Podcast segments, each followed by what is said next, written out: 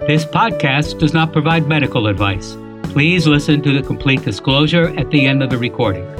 Hello, everyone, and welcome to Everyone Dies, the podcast where we talk about serious illness, dying, death, and bereavement. I'm Marianne Matzo, a nurse practitioner, and I use my experience from working as a nurse for 44 years to help answer your questions about what happens at the end of life. And I'm Charlie Navarrete, an actor in New York City, here reminding you to have all your legal documents prepared while you have a say in the matter. You don't want to be caught dead without them. So please relax and get yourself something to eat. And thank you for spending the next hour with Charlie and me as we talk about being alone at the end of life. In the first half, Charlie talks about an 800 year old society that buries the dead. I have the recipe of the week. In the second half, I'll be talking about keeping vigil with people who are dying. And in our third half, Charlie talks about flash mobs. Da, da, da. So, our recipe this week is a smoked mm-hmm. salmon dip that really is to die for. This dip combines smoked salmon, spicy horseradish, bright lemon, mm-hmm. and finely chopped dill with cream cheese. Now, you put anything with cream cheese and you're just fine in my book. And Greek yogurt for the creamiest, most savory dip imaginable. So you can serve it with a bagel. You could set it up with a variety of crackers and veggies for the most satisfying dip at your upcoming funeral lunch. And that sounds good. It does sound good. And they could serve it with everything bagels. Uh, when you say everything bagels, like t-shirts and stuff, or or you mean like an everything bagel? An everything bagel, like in um, everything all at once all the time around the world.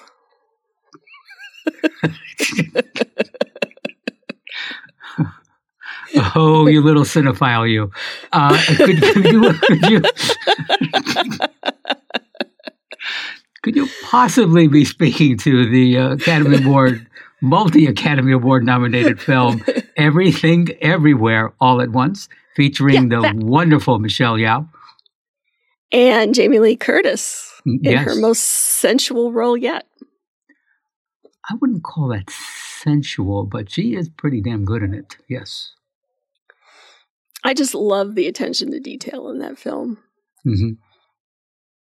Anyway, but I digress. But it has a bagel uh, in it, and yes, everything. Yeah, yes, it does. A bagel figures prominently from actually eating one to uh, what's her name's hairdo. So mm-hmm. yes. All right. so good. In, in honor of that film, we have smoked salmon dip. Okay, yes, we do. We now have the 16th century essayist Michel de Montaigne, who wrote, If you don't know how to die, don't worry. Nature will tell you what to do on the spot, fully and adequately. Yes. While we don't need to learn the biological mechanics of dying to die, it does help to know them in facing death. Marianne is going to talk about not dying alone, but I want to start with not being buried alone. We have talked about the Arlington Ladies in a previous show, where military spouses started a program to witness the burials of those without families being buried at Arlington National Cemetery. In France, a brotherhood that is over 800 years old continues to assist at burials particularly of those who cannot afford the burial costs. The charitable brothers of Saint Eloi are a common sight in the northern French town of Béthune. They ensure that everyone in the area receives a proper burial. The fraternity has up to 40 members, and it typically provides their service at 300 funerals a year. The members of the fraternity are all local men, aged between 40 and 80.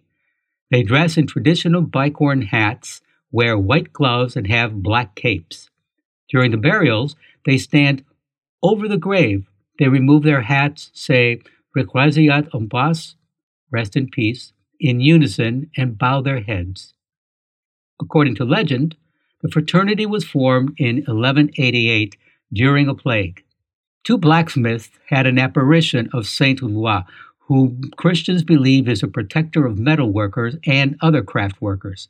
He ordered the two men to start a brotherhood to bury the dead. Typically, during plagues, many people were denied a proper funeral. The deceased would be unceremoniously dumped into mass graves known as plague pits. From the 12th century, the brothers have assisted at burials. In the past, to protect themselves from becoming infected, the fraternity members often carried plants with antiseptic properties which were believed to keep them safe. All the members are committed to their roles and they regard it as a sacred duty. They believe that just as a sick person has a right to be cared for, the dead person has a right to this treatment. Wow, that's pretty cool. That's pre- it is pretty cool, huh? Yeah. Other yeah, than the it, Arlington ladies, I don't think we have anything like this in the U.S., do we? No, I, I yeah, and I have to be I didn't really look it up very much. But yeah, I mean, the only thing I, I, I found that it, it, I don't even sure it's really that related is um, oh poo, what is it called, Marianne? Um, um, I don't know, Charlie. What is it called? Oh, come on, where um, the indigent are buried in unmarked graves. Marianne, okay, um, um, like the Potter's Field. Thank you. Jeez. Potter's Field, but you know, but but there's, I mean, but this this has some class. You know, it's got a yeah. long history, and uh, yes, very nice, very nice. I think one of our listeners should just go and start one of these. I think. Yes, I think so. Excellent. Please go to our webpage for the recipe for smoked salmon dip and additional resources for this program. We ask for your support in the form of a tax deductible contribution so that we can continue to offer you quality programming. Thank you in advance for going to our website to make your donation, as well as following us on Facebook and Instagram. Visit us at www.everyonedies.org. That's every, the number one, dies.org. Marianne? Thanks, Charlie. So, not everyone goes to their deathbed surrounded by loved ones. Sometimes they're completely alone. Mm-hmm. I have a firm belief that friends don't let friends die alone. Not that it's easy and not that it's on anyone's to do list, but because death is a sacred passing and taking the time to honor this and hold a person's hand while they die is a phenomenal gift. There are many people who want to be in the room to witness the miracle of childbirth. So it should be with people during the miracle of death. Now, there are volunteer programs that you can participate in that you can join through your local hospice or national organizations, and we'll give you those links in the show notes. When I worked in hospice, we called ours the Vigil Team. Now, there's something called the No One Dies Alone movement. It's the acronym is NODA, No One Dies Alone, that was started by a nurse. And the story is that she was checking on an elder man when she was working as a nurse, and he was near death. And he said, Will you stay with me? And she said, Of course. Um, as soon as I check on my other patients, I'll be back. Um, but tending to others takes some time. And so it took about an hour and a half before she was able to get back to the man's room. And when she got back, he was dead. Oh. She was really troubled and she felt that she'd failed, not just as a nurse, but as a human being. She thought, you know, it, it was okay for him to die. It was his time, but it was not okay for him to die alone. So the nurse, whose name is Sandra Clarke, said, I was overcome with guilt and frustration, and I didn't know what to do. I just knew something had to be done. And with that, she started NODA, No One Dies Alone and almost single handedly um, has really been radicalizing end of life care in hospitals by making volunteers available to comfort dying patients in their final hours. The program enlists hospital employees from any department. They can be kitchen workers or carpenters or medical transcriptionists, maintenance people. It doesn't matter. To sit with dying patients who are on their own. And especially in hospitals, I mean, even before and since COVID, there would be so many times that you'd have a patient who was actively dying, and you, as a nurse, you'd want to be in there with them, but you had eight, ten other patients that, you know, you had to go be with, and you, you couldn't always be there just to be with them. And so programs like this make sure that there's a group of people that are available. Although many dying patients have family or friends available, a significant number don't. And what Clarke calls them is elder orphans, who are people who are geographically or emotionally distant relatives and not able to be present. And a lot of times, as I've worked with older people, is like you say, Oh, he's such a sweet old guy. How come his family doesn't ever come to be with him? How come there's nobody here? And what we don't know is all those years before of what happened or didn't happen that makes it so that family members don't want to be there, even though they're at the end of their life. So learn, we've learned, I've learned anyway, not to, to judge that because I don't know what all the other stuff has happened all along the way. But they're at that point in their vulnerability and being at the end of life. In my head, they at least still need to have somebody who can be with them. So NODA's compassionate companions. Um, as the volunteers are called, sit beside the dying, hold a hand, stroke an arm. Some talk or read out loud, everything from essays in Chicken Soup for the Soul to articles in Field and Stream. They play music. Um, and it depends on the kind of music that the person would like. It probably could get pretty loud. Um, all of these vigils are different. Um, one volunteer talked about at three in the morning singing Gilbert and Sullivan operettas, because that's what the patient wanted. Another volunteer traded fishing stories with a 96 year old man during the last hours of his life. So, whatever the volunteers do in these hours, they offer the most valuable gift a dignified death. In return, they sometimes experience something that's very profound. One volunteer who had has participated in like two dozen vigils and actually been with six people who at the moment of their death, remembers um, sitting in a chair by one woman's bedside listening to her labored end of life breathing.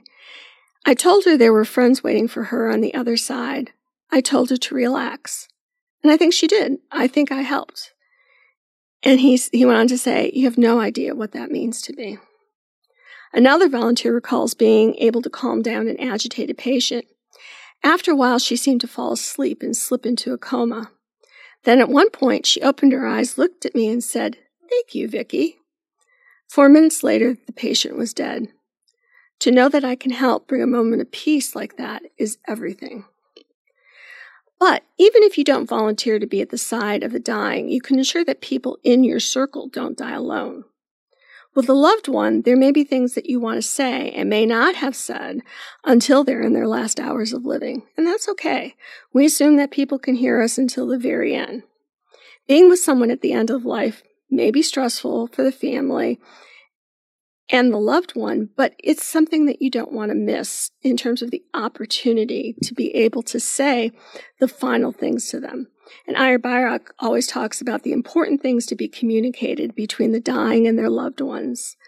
And they are, please forgive me. I forgive you. Thank you. I love you and we'll be all right. Five things that you want to be able to say to somebody at the end of life. Sometimes the people involved don't want to talk, and there certainly be times when there really is nothing that needs to be said. It often surprises people that people who are at the end of life who are dying don't really want to talk about what's happening to them. Sharing thoughts and feelings at this time could be therapeutic and healing for everybody, but sometimes people just don't want to. Also, your loved one may not want to have somebody with them when they die.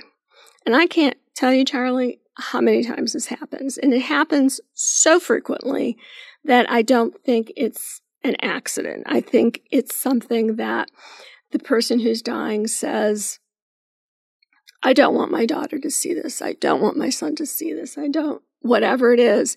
And they wait for those five minutes that they walk out to the nurse's station to do something and they come back in and their mom or their dad has died.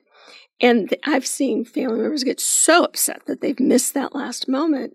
But, you know, that seems to be what the person wanted. And really, don't don't feel guilty about that that you missed that last breath. Trust me, they they chose that because and, and I don't know why, but maybe to save you from seeing them take that last breath. The only skill you need to be with a person at, at the end is the willingness to do so. Lead with your heart and don't be afraid to express your love. Turn off your phone so that you're not distracted and just focus on being with them. This is the best way to show your love. Be gentle in physical contact because for some people that could be painful. So you can just sit with them and gently hold their hand. You can keep talking right until the end, even if they appear unconscious. They may still be able to hear you, or you can just let the silence be there.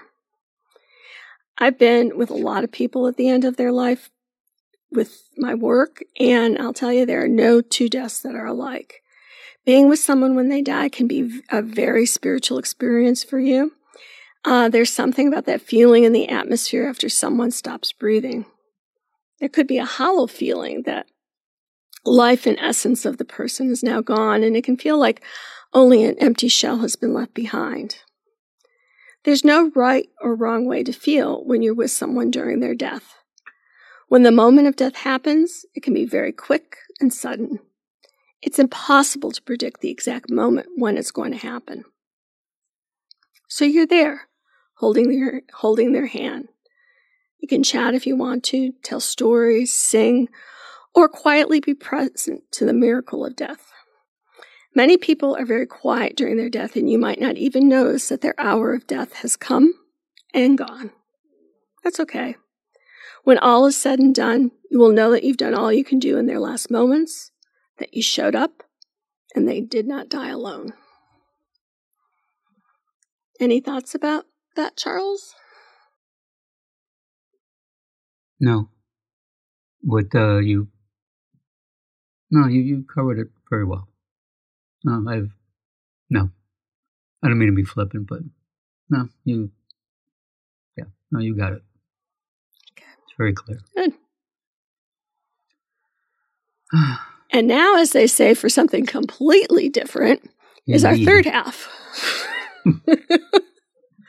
because how long can we be extremely serious? Not long, I hope.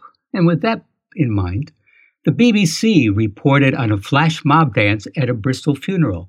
A flash mob is defined by Webster's New Millennium Dictionary of English as a group of people who organize on the internet and then quickly assemble in a public place, do something bizarre, and disperse. Flash mobs got their start on June 3, 2003. On that day, more than 130 people showed up in the ninth floor rug department of Macy's department store in New York City. When asked what they were doing, the people told salespeople they were shopping for a rug as a group. Flash mobs were invented as a fun social experiment meant to encourage spontaneity in large groups of people to take over public areas temporarily just to show it could be done. So, back to Bristol. Sandy Wood, 65, from Bristol, died of tongue cancer on September 19, 2022, and was one of tens of thousands of people that contracted hepatitis C in the 1970s and 80s after being given infected blood. Sandy broke tradition by planning her funeral with hidden surprises, which included a flash mob dance to Another One Bites the Dust by Queen. The hired dancers sat through half of the funeral with coats covering their costumes until the music started. She was one of a kind, so she left the world how she lived it, said her best friend, Sam Riles. Isn't that cool? That is very cool. Yes. Have Have you ever uh, witnessed a, a flab uh, flab a flash uh, a flash mob uh, a flash mob? I, I, looked at a flab mob every morning when I get dressed, but. Mm-hmm. um, I saw one in but Grand no, I, Central I, I, Station. Yeah. I live I live out in the woods, so a flash mob out here would be like the fish jumping in the lake or something. I do. Have you seen one? Yes, in um, Grand Central Station. Um, it was very, very cool. I'm surprised the cops didn't move in and throw everyone out, but they did. They were. Um, I, I, I don't know how many. It wasn't like in the hundreds or anything like that, but it was a lot of people. And I don't remember the song, but they just suddenly broke out. It, it was very, very cool. It was just very spontaneous. it, because it's New York, people are like looking around, like, "Oh my God, what's happening?" This, like, you know, as if it were some crisis about to happen, um, instead of some joyous, joyful experience. But it, it, was, it was, it was very cool. Yeah, that sounds cool. Yeah. Did you jo- go join in? yeah, no, um, no, not at all. No, I mean, you know, because people plan this all in advance and they practice it versus some for for so for oh. some schmo just to suddenly walk in. No, nah, it's not going to work because yeah, people have a dance routine, movements, everything set up before. Uh, oh, yeah, before. I see. Yeah. So it's not completely spontaneous like shopping for a rug at Macy's.